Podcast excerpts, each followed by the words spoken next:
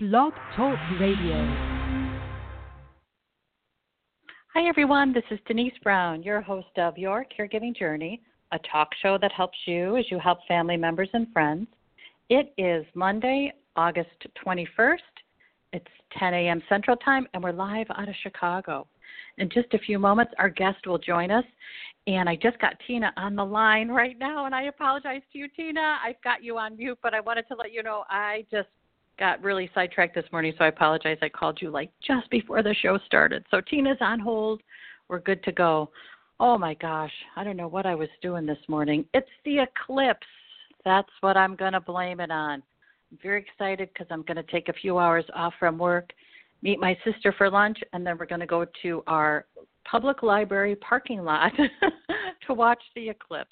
And that is a highlight of my day. I'm very excited about it, so I think I just got really thrown off. So anyway, a couple quick updates before I bring our guest on.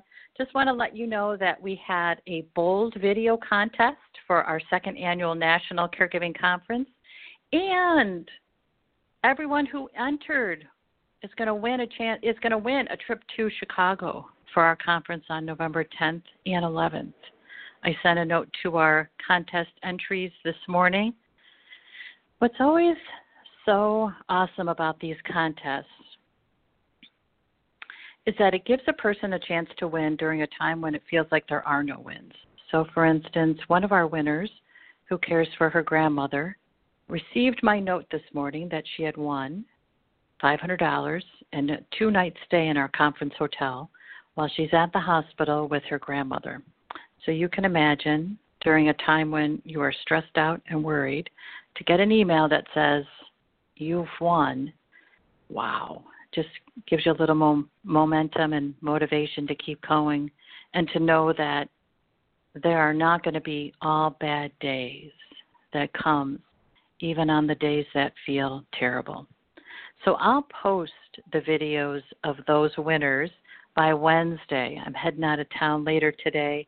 I'll be back tomorrow, so I'll have a chance, I think, tomorrow late in the day to post the videos. And for those who entered the contest, what they did was they created a 2-minute video that shared their bold caregiving moment. And I think you'll enjoy watching the videos. One thing that I love about our videos is that it shows the diversity of family caregivers. So you see men, women, you see all ethnicities, you see all ages, and you hear about all different caregiving experiences. And I think that's something important for us to show. We always hear the data, right? It's a woman in her late 40s who cares for a parent. And while that data obviously is relevant, it misses the other stories of caregiving that are out there, the other experiences. And what we want to make sure people know is that anyone of any age, of any gender, can be in a caregiving experience. So those videos show it, and then when you come to the conference, you'll hear it. Our conference agenda, it's just really stripping. It's just awesome. I'm almost tongue-tied about it because it really is 2 days filled with just fantastic sessions. And again, our panelists and presenters are family caregivers and former family caregivers. So we gather to talk about what it's like for us. We do have a few experts thrown in there. So it's a little different than other conferences where you go and you hear an expert talk about a disease that your caree has been diagnosed with. At this conference, we really talk about what's the lifestyle of caregiving. How do we manage it all? How do we cope? How do we continue? How do we stay motivated? How do we find what we need? How do we tell someone what we need? That's really the goal of the conference. It's about us getting together, sharing what it's like for us, how we found a solution, and then sharing it. I hope you'll join us. You can join us in person in Chicago or join us virtually for 2 days. This year we are virtually broadcasting the conference on Friday and Saturday. We have one track that we're broadcasting on Friday, and that's our practical track. And then on Saturday, we're broadcasting our general sessions, which include our keynote, our fashion show, which was a highlight last year, and then 2 panel discussions with family caregivers and former family caregivers. The first one is A Life Interrupted, Picking Up the Pieces. And the second one is Loud and Proud, The Bold Battle Cry of an Advocating Family Caregiver and Former Family Caregiver. So if you can't join us in Chicago, you can still join us virtually. You can watch the conference and connect and share with others who join us in the chat room. Okay, so those are the updates for you. So let me bring on our very patient and compassionate guest, Tina Ketchy Stearns. So, Tina, good morning. Thanks so much for joining us today. Good morning. And listen, I'm honored to be here, so it's no problem at all. Oh, good. Okay. Cause, as the time was ticking, I don't know what I was doing, and then I looked at the clock and I thought, oh, my heavens. So I appreciate your patience, and I'm so glad you could join me today. So Tina and I connected a few months ago because Tina has created this great telesummit called It's About How You Live, Taking the Fear Out of Having Conversations with Advanced Care Planning, Serious Illness, and End-of-Life Care. And I should tell you that Tina has worked in hospice for the past 12 years. She educates medical professionals as well as the community at large about end-of-life care, advanced care planning, caregiving, and grief. And certainly, because of your 12 years in hospice, you've been inspired to create Telesummit. So as you've been putting together the Telesummit, Tina, what is it that you are most excited about it? What is it that you think is most powerful about it? Well, I have to tell you, I recorded the last of 22 interviews yesterday. The Telesummit involves 21 experts, and Denise is one of them. So let me just thank you for being a part of the Telesummit. It was wonderful. And then I decided, my team said that I had to be one of the speakers as well. So it was going to be 21, and so I guess I make 22. And there are experts in either caregiving, like Denise, or advanced care planning, or grief, or hospice, palliative care, end-of-life care. And then there's some experts that have experience in lots of those things, not just one. So what I was really hoping was, and I do want to explain the It's About How You Live. That is actually the tagline for the National Hospice and Palliative Care Organization.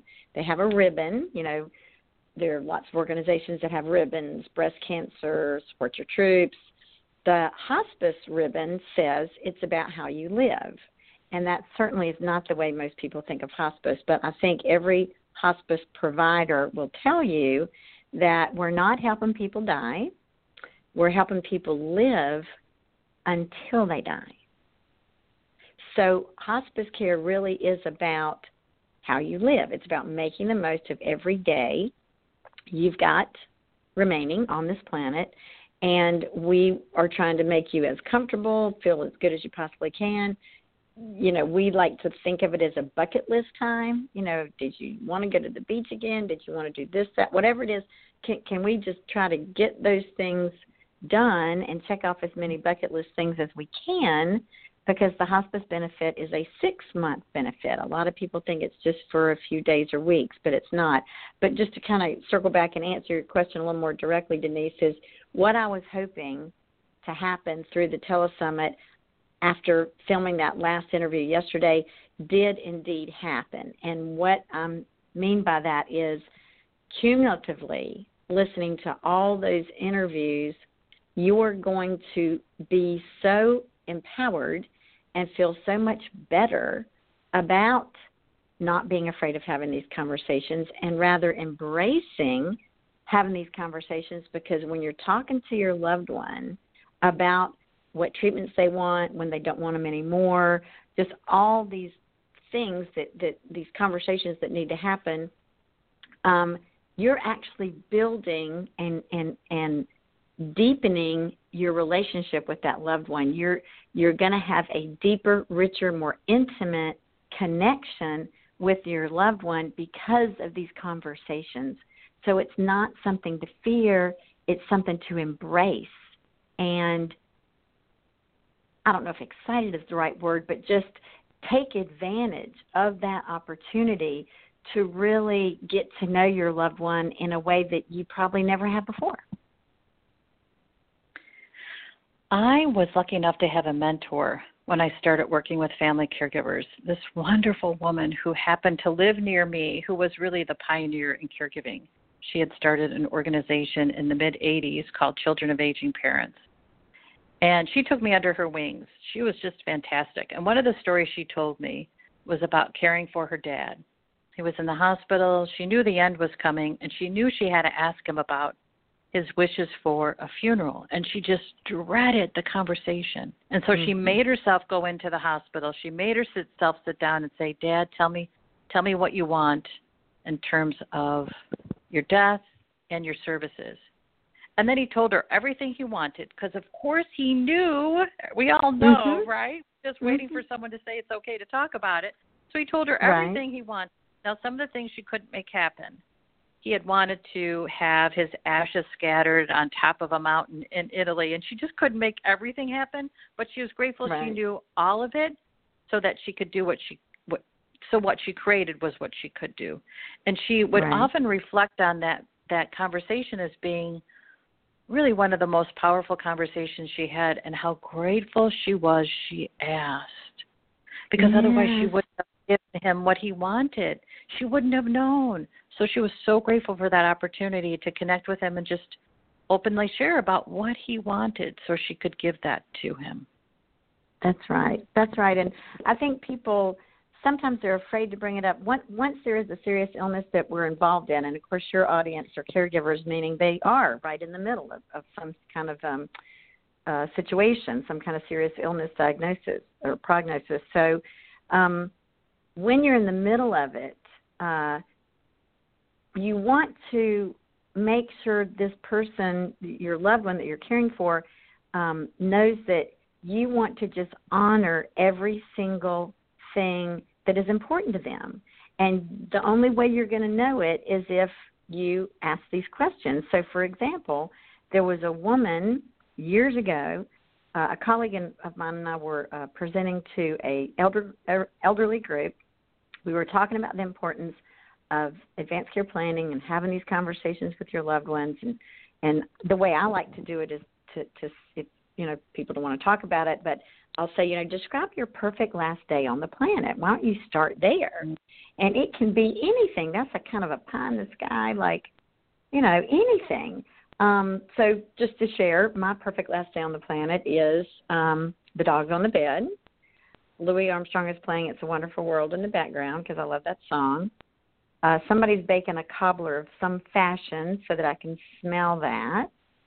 I have a list of some people that I want to be sure are there. And I actually have another list of a few people I want to be sure are not there. And I want somebody holding my hand. I know. It's just the way it is. And I want somebody holding my hand. And I don't care if they have to do round-the-clock shifts. I want somebody holding my hand. That's what I want. So we're having this conversation with this group. And this little lady is sitting in one of those electric wheelchairs, those little rascals, and she's got tears coming down her cheeks. And I said, what's the matter? Why are you crying? What did we say that was upsetting? And she said, I want my bird on my shoulder. And I said, well, does your family know you want your bird on your shoulder? And she shook her head no. And I said, will you please promise me you will go home tonight and tell them you want your bird on your shoulder? And she said she would. So you just don't know until you ask what's important to people. Absolutely. This reminds me of something I did years ago. I used to publish a newsletter called Caregiving. It was a print publication. And a series of articles I did for one issue was about giving a good death. And I thought, well, if I'm going to write about what a good death is, I better start asking people. So I sent out an email to family members, friends, colleagues, and said, basically, what do you envision as being a good way to die? What's your personal wish as you go through that? And I think sometimes we feel like, no one's going to want to answer that question. People don't want to talk about it. So what was interesting to me is I sent this email to everyone. I didn't go by the assumption of, well, I'll just send it to people who I think will. I sent it to everyone. The first person who answered was the last person I thought would answer. It was one of my brothers. He's had this really beautiful reflection about what end of life is all about, what he wants it to be. And I think that's something for us to remember, too, that we think people don't want to talk about it, but we've all thought about it. So let's start the conversation. That was a good lesson for me, too. And, Denise, I'm not sure. I can't remember if you're a baby boomer or not. I know I am. And we got a new name, which is called the Silver Tsunami, because 10,000 baby boomers are turning 65 every single day. And if there are one or two people that you're caring for now, you might have multiple people you're caring for in the next 20, 30 years, simply because of the demographic of our nation. So we must get comfortable talking about these things and embracing the conversation, not, I'm not trying to talk about this because I want you to hurry up and die. Obviously not. This is about, again, deepening your understanding and your ability to love and support and honor this person and make sure every little thing that they want or are interested in or want to see or read or touch or feel or whatever, that you're just trying to make all of that happen as to the best of your ability. Yeah. If people can just focus on this is taking your relationship to a much more intimate, deeper, richer level with the person you're caring for, and approach it like that, not something to be afraid of. And it's a two-way conversation, too. So when I've talked about it with my parents, I actually had a conversation with my sister and brother-in-law at the same time I was asking my parents about it. And I said, well, this is what I want. I want everybody to know what I want, too. And I actually had a conversation with one of my nieces. I said, here, this is what I envision. This is what I would like. I would be cremated. If my parents are buried in a plot, just spread some of my ashes by them. So, we're all together. So, and I also want to be, have my body donated to science. Those are things that we need to tell people about if we want. So it's a two-way conversation. It's listening to hear what someone else wants, and then it's sharing what we want. And I think what's interesting about it, too, is that we can find inspiration from what others want. Because absolutely. I think about it that way. I could not have said it better, because you really do. After you learn what this person wants, the person that you're caring for, then you need to turn to your family that's maybe sitting around, because hopefully everybody's around having these conversations together, and do exactly what you just said. Okay, so you know what? We haven't talked about this, so let me share with you some of the things that are important to me. And again, your audience are caregivers. They're in the thick of it right now. But they have people in their life that are not ill currently that they need to have these conversations with. And it's not a one and done, because you may feel one way today, long before the illness, and then down the road, if you're diagnosed with something serious, you may change your mind about what you wanted. And that's fine. You can change your mind. As long as you're decisional, you make the call. What you felt like yesterday could be completely different than what you feel like today. That's totally okay.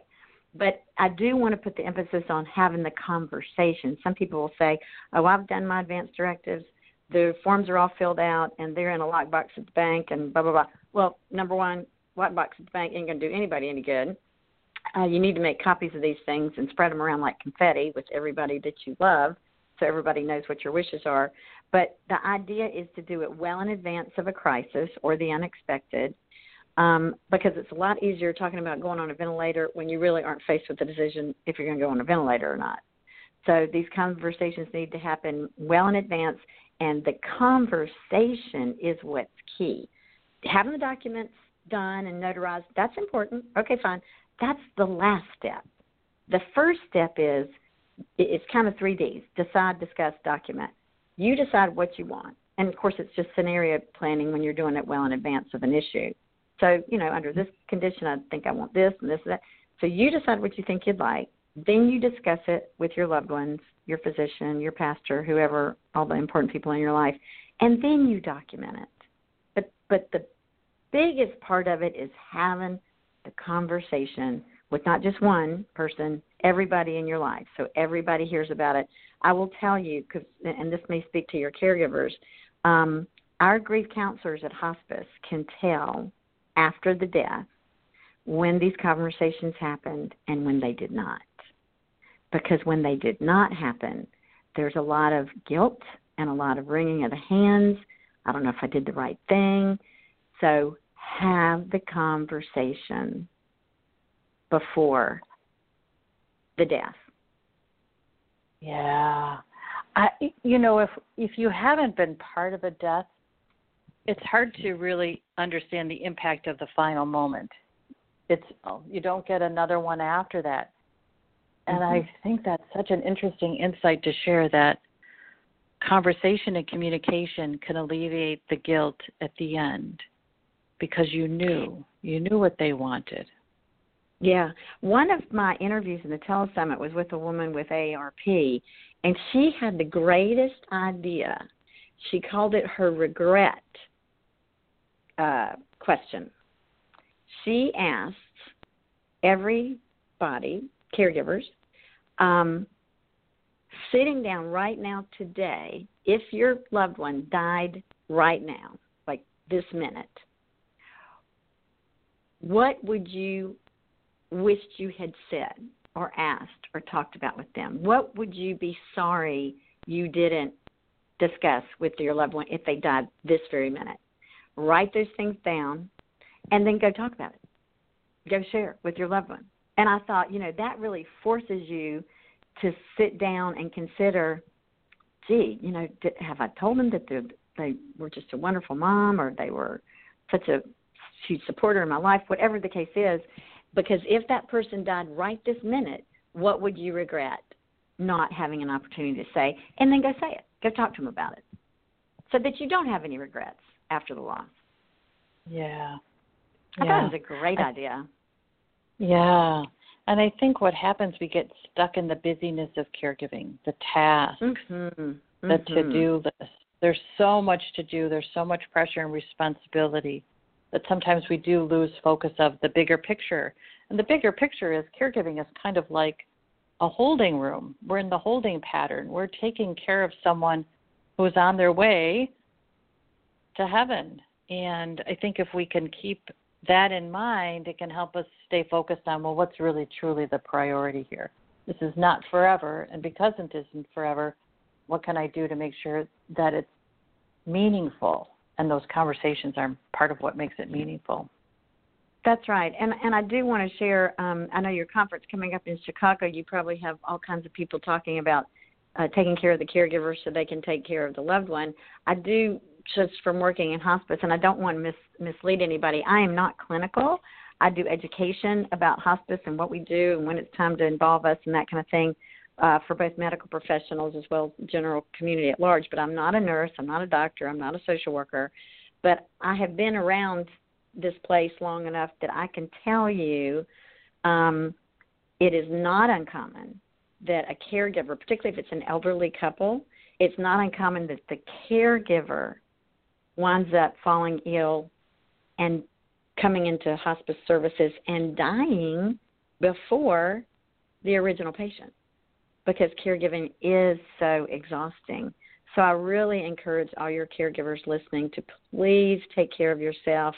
If you don't think there's enough time, there is, even if it's just 5 minutes. Do, whether it's the bath or the walk or the deep breathing or whatever it is, just please take care of yourselves, because it's not uncommon that you wind up getting sick because of your caregiving responsibilities. So one thing I like to kind of shift the perspective a little bit is that it's important that we take care of ourselves, because it's important we take care of ourselves. And right. Certainly, it's important for us to be our best in our caregiving situation for our caree. And it's even more important that we just take care of ourselves, because we deserve it. And I think one of the things that kind of falls by the wayside and changes is our priorities during caregiving. And one thing that I learned is that I had to really set my priority and what it was that I would not sacrifice. Otherwise, you lose it all. So I was very clear what I would not give up, and then what I wanted to keep, regardless of what would happen. And because I was clear and communicated those things, everybody knows it. And so when one of those things happens during a particular crisis with my parents, there's no discussion about whether or not I keep my paid speaking gig. I keep it because I've been clear. Those are the things I keep. I swim laps at our local outdoor community pool, which I love in the summer. It's coming to an end, and then I go into our indoor pool. And that's what I do, and everybody knows it. And so there's never any, smart. You can't do that because, something else is coming up. Those are my priorities, and I think what happens is the priorities seem to focus on the critical needs, and our caree has a critical need. What's important to know is that our priorities are also critical needs, and to set them, be clear about them, and then really respect them. If you don't respect them, no one else will, so... I think that's part of it. Very smart. Yes, exactly. So we have just about 4 minutes left. We are also going to have a conversation on Friday on Facebook Live. So we're going to continue the conversation then. We're not just starting, we're continuing. Mm-hmm. I want to ask you what happened that you made the shift from your previous career, which was the travel industry, into hospice. I have always loved seniors. I just think they're the coolest creatures on the planet. I feel like, they're these amazing little time capsules that they feel, they may look 80 on the outside, but inside their head, they're 18. And they've just got stories and have done shenanigans that we hadn't even thought about doing. And I just love being around seniors. So my husband and I traveled quite a bit in the travel industry, and we came back to Winston-Salem, which is where I was born. And when we returned here, this was in 2003, I thought, I don't want to get on a plane anymore. I don't want to do a lot of traveling anymore. I want to do something that is more community-focused and a little more rewarding. I was in corporate travel management, and I had a successful career, but it wasn't rewarding in a real deep, meaningful way. And so somebody told me that hospice had an opening, and I came and interviewed. I actually turned the job down because it was sort of narrowly focused for me, and I was looking at other travel-related jobs that I might get involved in, and then hospice called me back, and they said, we've got another opportunity we want you to look at. And I thought, you know what? I'm thinking the man upstairs might be trying to talk to me and move me in a particular direction. So I joined them. I took a 50% cut in pay from my corporate life because the hospice I work for is a nonprofit. But I've never been happier in my life. It was just such a godsend. It's just an honor and a privilege to be a part of this organization. That's awesome. Yeah. I feel so lucky. Yeah. And, a lot of people say, oh, my gosh, how in the world do you work for hospice? Yeah, isn't that depressing? And, people cry. I mean, you get close to your patients, and that's okay. I mean, in fact, one of the gentlemen that I interviewed when I first came here, I had to interview like 40 of our staff in order to go educate about what we do. And he said when a baby's born, that's a very special time of life. Well, end of life is a very special, beautiful time of life if it's done right. Yep. And he said, I just feel honored to be a part of it, and I couldn't agree with him more. Yeah, absolutely. And I just love what's happening with end of life in terms of what we're creating around the ritual and the ceremony and those precious moments. There's so much more that families can include during the last days, and there's so many ways to celebrate someone's life now. I think and it is. I know we're running short on time. I will quickly say that we had one patient who she wanted to attend her funeral, so she had him do the party before she died because she wanted to be there. Oh, you know what? Someone just shared a story of a relative who lives in California and selected his time to die. He selected assisted suicide. So they created a ceremony the day of so that it was like a living funeral. Wow. And she talked about how powerful it was. Really kind of amazing, right? We have so many choices. Sure is. We can create whatever it is that we want. And I really think that that's going to inspire us to really be creative about what do we create that honors the life and honors the lives that continue. That's right. So, Tina, this was a lot of fun. So, for our listeners... Oh, so thank you so much for having me. You're welcome. So, the Tell It Summit launches September 15th, and it's free. Okay. I love that. You've created this really wonderful resource for everyone to take advantage of, 22 experts, and it's free. Absolutely. And I'll give everybody the website, and it's abouthowyoulive.com. Again, the website is it's abouthowyoulive.com. And Tina, you're also going to launch a 6-week webinar training program soon. Can you tell us quickly about that? I can. That's going to come out later this fall. The first week, it's going to be a 1-hour call for each week for 6 weeks. The first week will be focused on hospice care, palliative care, end-of-life care. Second week will be focused on advanced care planning. Third week will be on caregiving with a special emphasis on Alzheimer's. Fourth week will be on community resources like long-term care facilities, hospices, cancer services, things like that. Lordy, now I've lost my train of thought. Oh, fifth week will be on grief. And then the sixth week will be on just sort of reviewing some of the major points as well as additional resources and helpful support services that people can embrace. So I'm really looking forward to that. That sounds awesome. So for our listeners, you can become our viewers by going to my Facebook page on Friday at 4 p.m. Eastern Time, where Tina and I will continue the conversation about hospice, end of life, and her telesummit. And the telesummit, again, is It's About How You Live, and it launches September 15th. Thank you so much, Tina. Just so lovely today and for Friday. Absolutely. I'm looking forward to it. And thanks, everybody, so much for listening. I'm Denise Brown. Be sure to stop by caregiving.com. Let us know how you're doing because we always love to know. Take care, everyone. Bye-bye.